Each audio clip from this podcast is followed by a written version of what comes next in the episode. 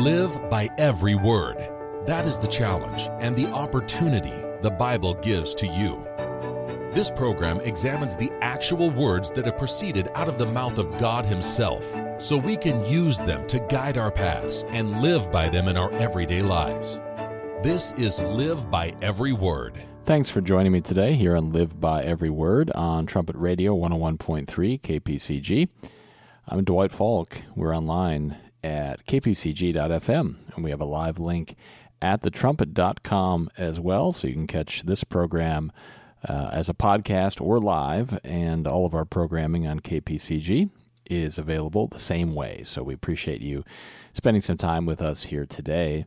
Herbert W. Armstrong wrote about the need that we have to really dig into our Bibles. There's a real need there.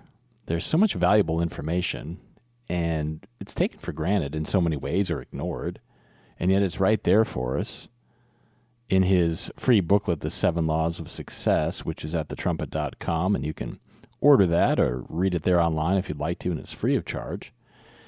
But he said, The Maker, God, has sent an instruction book along with the human mechanism he made. It contains all the real answers. It reveals life's real purpose the potential destiny of man. And so, of course, like any, say, product that exists, there's going to be a, an instruction book that comes with it. Here's how it works. Here's what you do with it. Here's how you keep it working properly. Here's how to prevent problems. Well, the Bible is that for us. God made us, and He gives us the Bible. It's an instruction book. Mr. Armstrong continues and says, It has been, he's talking about studying the Bible, he says it has been like discovering a gold mine of knowledge that people did not know existed. Those that have studied the Bible have found that it makes sense, that indeed it is the very foundation of knowledge in just about all areas, that it provides the only right approach to the acquisition of further discoverable knowledge. So the Bible doesn't have all knowledge in it, but it has the foundation of knowledge. It has the foundational principles. And like he said, it's like a gold mine. It's like a gold mine, but too often people view Bible study as sort of a, a dull task that if they're going to do it, they do it because it's uh, they have a duty to do it out of fear of a harsh God. And that can be the thinking that people have sometimes. And if that's the case, then obviously that's not the best Bible study. That's not the most effective. Now, if you had a gold mine, if you came into ownership of it, I think uh, you'd get into it pretty quickly. I know I would. I'd try to learn what I could about it and try to figure out how to make money with it. And we'd understand that. That's something we'd jump to probably pretty quickly. But that's physical. It it perishes even if you were to get a lot of wealth. It it perishes, it goes away. But this is spiritual knowledge. This is spiritual gold. And we have to have excitement about our Bible study. We've got to see the need for it and see how valuable it is to us. Are we getting real value out of our Bible study? Notice the value of God's Word. This is in 2 Timothy 3. And we have a few passages today, and if you have a Bible handy, then you could uh, look at these with me if you'd like to. We can kind of dig around in this a little bit together. 2 Timothy 3, verse 14 through 17. And this is uh, Paul talking to Timothy here and giving him some admonition. He says, But continue you in the things which you have learned, and have been assured of, knowing of whom you have learned them. So Timothy was instructed in God's word from a young age, and he's being instructed here to continue in that. Continue in those things which you have learned. Verse 15, and that from a child you have known the Holy Scriptures, which are able to make you wise unto salvation through faith, which is in Christ Jesus. So people want to be wise, of course. What makes us wise? Well, these holy scriptures are able to make us wise. Verse 16, it says, All scripture is given by inspiration of God, and it's profitable. Here's what it's good for for doctrine, for reproof, for correction, for instruction in righteousness with the end goal here in verse 17 that the man of God may be perfect, thoroughly furnished unto all good works.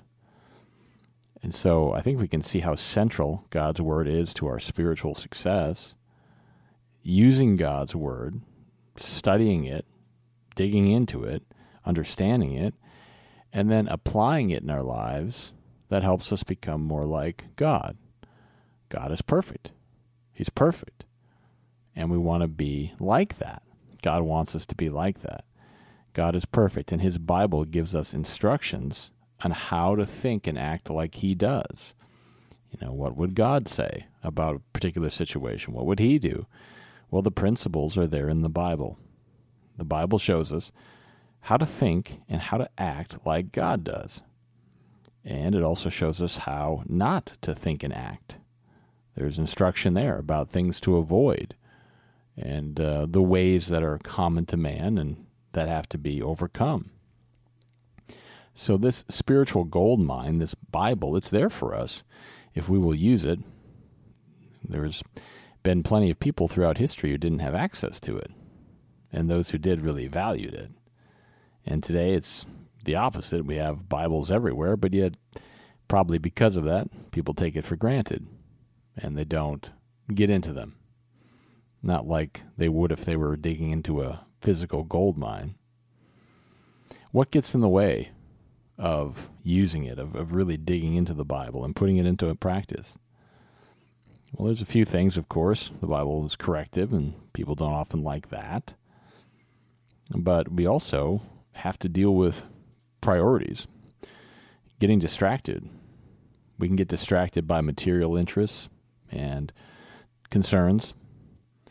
And so we have to think about how we manage our time.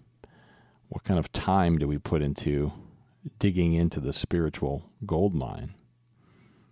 Notice what Christ said in Matthew 8. A situation here that is highlighting the fact that people, even with a certain interest and a certain desire to obey God, have to battle with distractions and, and priorities and what will they put first. Matthew 8 and verse 19. And a certain scribe came and said unto him, Master, I will follow you whithersoever you go. And then further down in verse 21, and another of his disciples said unto him, Lord, suffer me first to go and bury my father. In verse 22, but Jesus said unto him, Follow me, and let the dead bury their dead. So if we don't understand the context here and what's happening, it could seem a little bit odd, you know.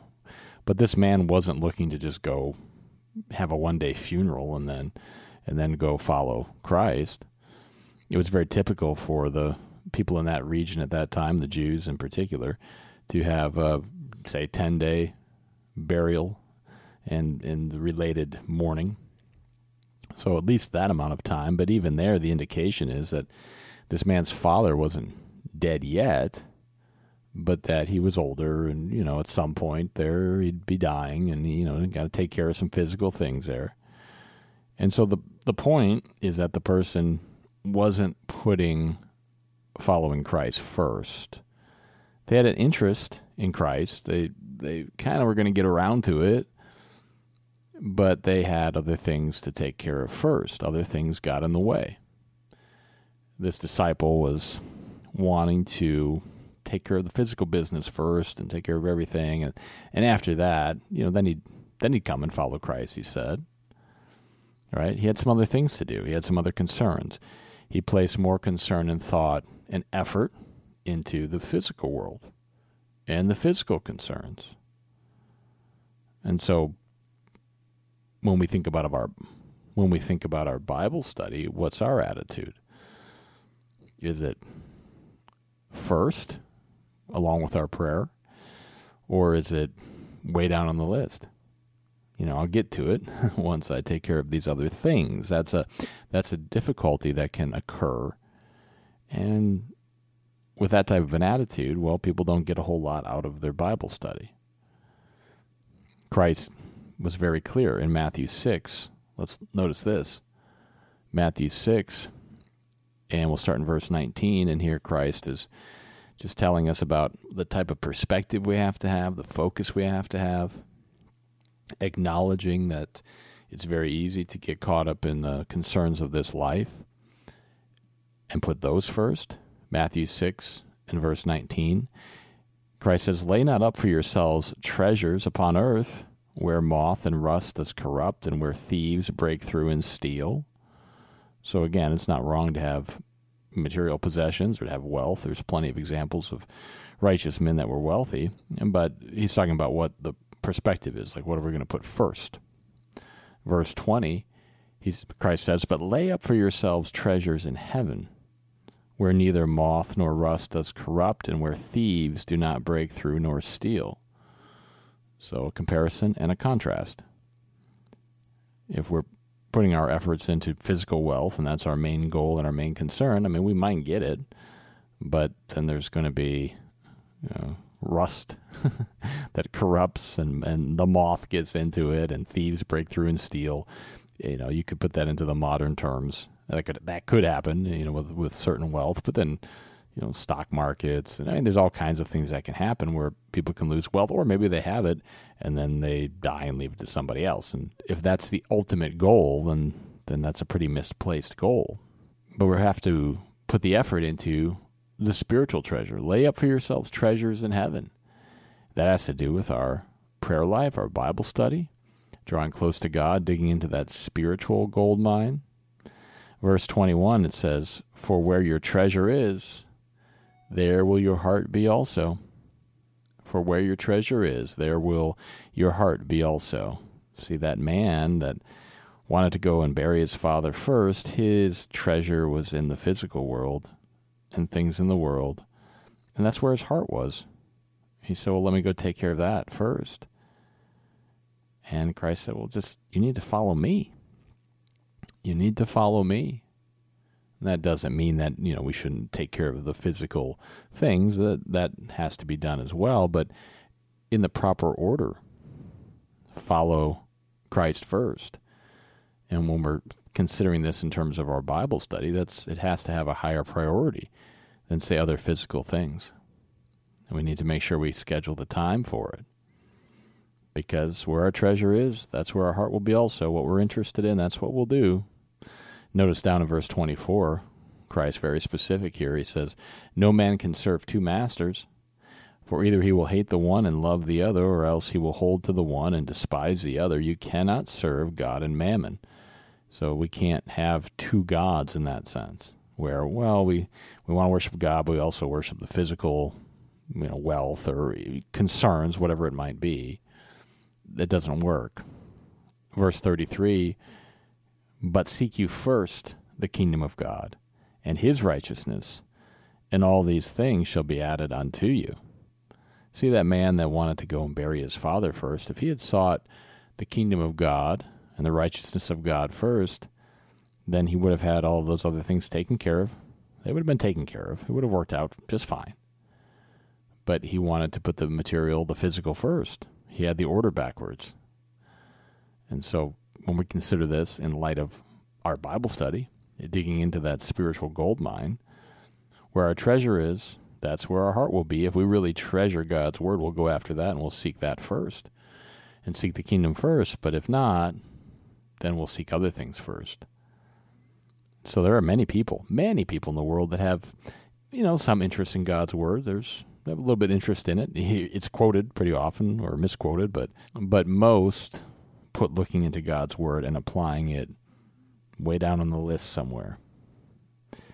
You know, there's a list of things that people want to do, whether it's written out or it's in their minds, and and uh, the Bible and looking into the Word of God and applying it is usually down there on that. Uh, I've been meaning to get to that part of the list, or yeah, I, am going to get to that here one of these days. That's typically where um, Bible study is, and so it doesn't seem to be as important if a person has that sort of mindset. They don't see the value in it. They don't see the gold that is there. They don't see the treasure.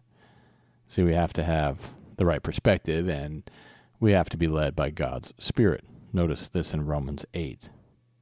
Romans 8 and verses 4 through 8.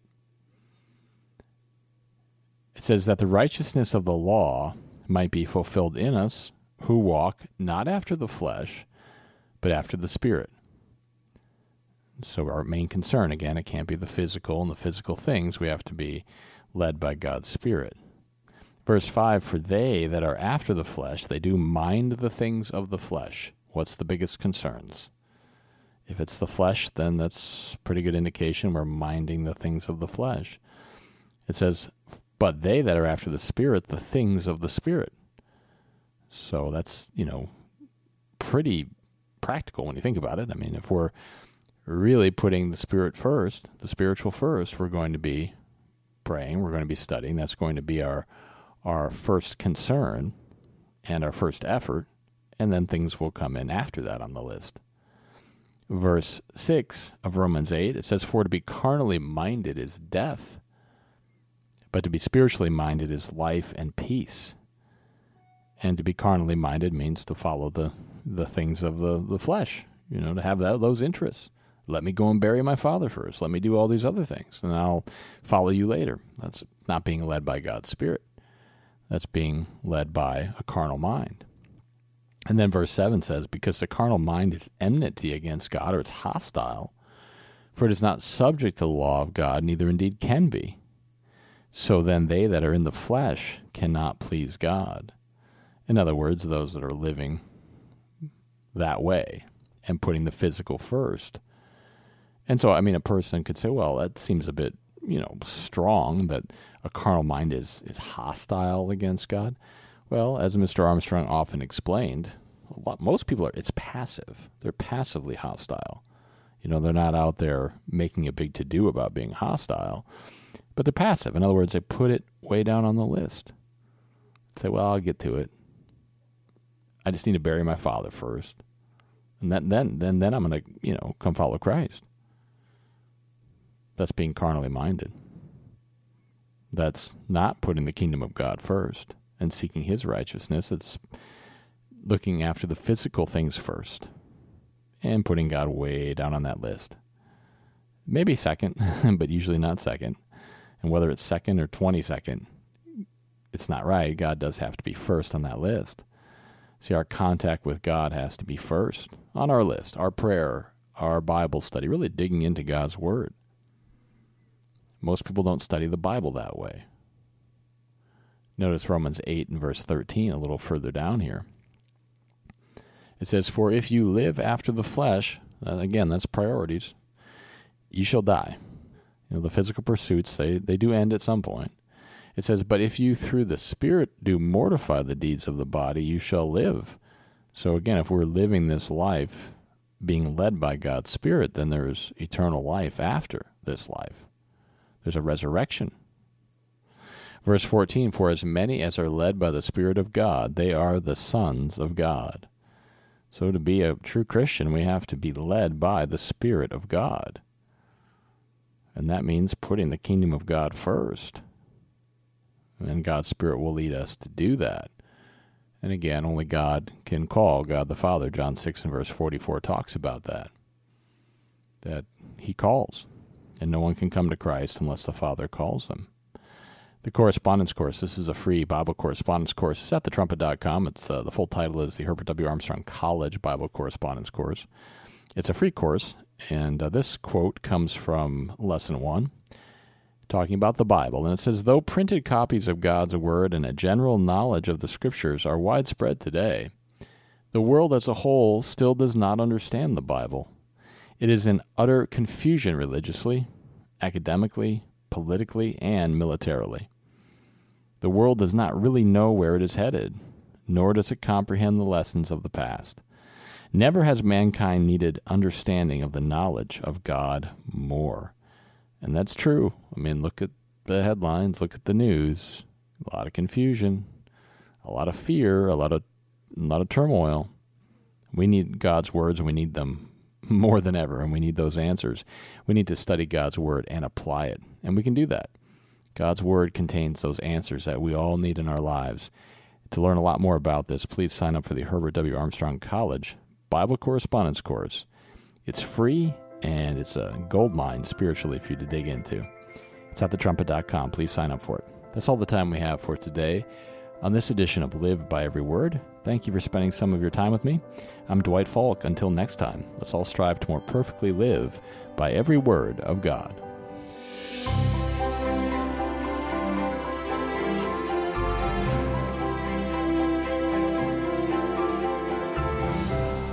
You've been listening to Live by Every Word on Trumpet Radio 101.3 KPCG and online at kpcg.fm and thetrumpet.com.